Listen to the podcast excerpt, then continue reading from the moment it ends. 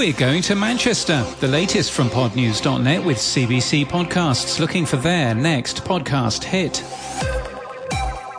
We start with some news of our own today. Podnews is to launch a series of local day-long conferences, starting with Podnews Live North, an event on June the 13th at the Lowry Centre in Salford in Greater Manchester in the UK. Among the speakers will be Sophie Hind from VoiceWorks, Ian Forrester from BBC R&D, Kate Cocker from Everyday Positivity, and our editor, that's me. Built to help those in the business of podcasting effectively network, tickets are now on sale and a further event is planned in London the day before the British Podcast Awards. In Australia, the IAB has revealed that podcast advertising spend in the country was 82 million Australian dollars. That's 55 million American in 2022. Overall, the online ad market saw a growth of 15% in the first six months and 4% growth in the second half of the year. Headliner has a fancy new website. You can see that at headliner.app.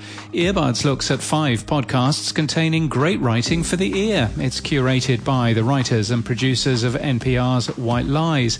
And also in further reading in Techdirt, Mike Masnick writes about the flop of Spotify's podcast colonization. James Burt suggests that new shows perform better in Apple's ranking algorithm. And Jordan Harbinger shares at least 18 podcast marketing marketing tips in Podcast Marketing Magic. And YouTube podcasts. The Hollywood Reporter was present at the HotPod Summit last week and the YouTube music announcement. We linked to that. So we linked to Axios, who said the mood was upbeat. Bandrew Scott, though, calls the announcement confusing, asking how the ad funded background listening is going to work for podcasters. And in emails to Podnews, I only think this will work if the podcasts are available both on YouTube and YouTube Music simultaneously, says Anthony Frazier adding, I'm not sure if that was clarified. Our podcast playlist, at least, appears visible on YouTube as well. Upsetting it's US only at the moment, says a Canadian reader, echoing our thoughts. And they add, they are totally fumbling a massive opportunity. It's a Monday, so time for some tech stuff. In a Facebook post, Todd Cochran reveals that Blubrry podcasters have already earned $625 from Value for Value in the first three weeks of the company's support. Considering it takes time to train audiences on Value for Value, he says this is pretty incredible. Which reminds me, this podcast has Value for Value enabled, and I would really appreciate it if you get value out of this podcast if you'd hit that boost button and send me a message. That would be super kind of you. And if you don't have a fancy podcast app which has a boost button, then go get a better one like Fountain, which has produced a beginner's guide to value for value on Fountain video. You'll find that linked today. And a transcript search app has been built using the transcript tags in the new podcast namespace too. And in podcast news, Normal Gossip announced last week that the podcast is to join Radiotopia from PRX. The show returns on April the 5th. Slow Burn has announced that season 8 coming in May will focus on the life and career of Justice Clarence Thomas, who is the oldest member of the US Supreme Court.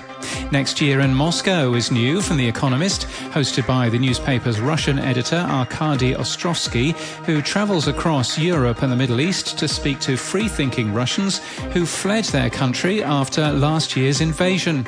As they continue to rebuild their lives, Ostrovsky asks them if they'll ever return to Russia.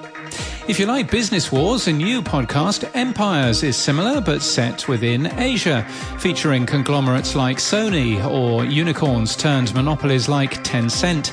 From triumph and victories to monumental failures, Empire gets you behind the scenes of Asia's most successful businesses. It's new from One Up Media. And from the BBC World Service, Dear Daughter returns for a second season today. Last year, it was crowned Podcast of the Year at the British Podcast Awards. The host, Namulanta Kombo, won the first international podcast competition run by the BBC. This podcast is sponsored by CBC Podcasts. CBC Podcasts is looking for its next premium quality narrative podcast series. If you've got a story or partnership to pitch to CBC Podcasts, then check out cbc.ca slash pitch. That's cbc.ca slash pitch. And that's the latest from our newsletter. To read all the stories and subscribe, we're at podnews.net.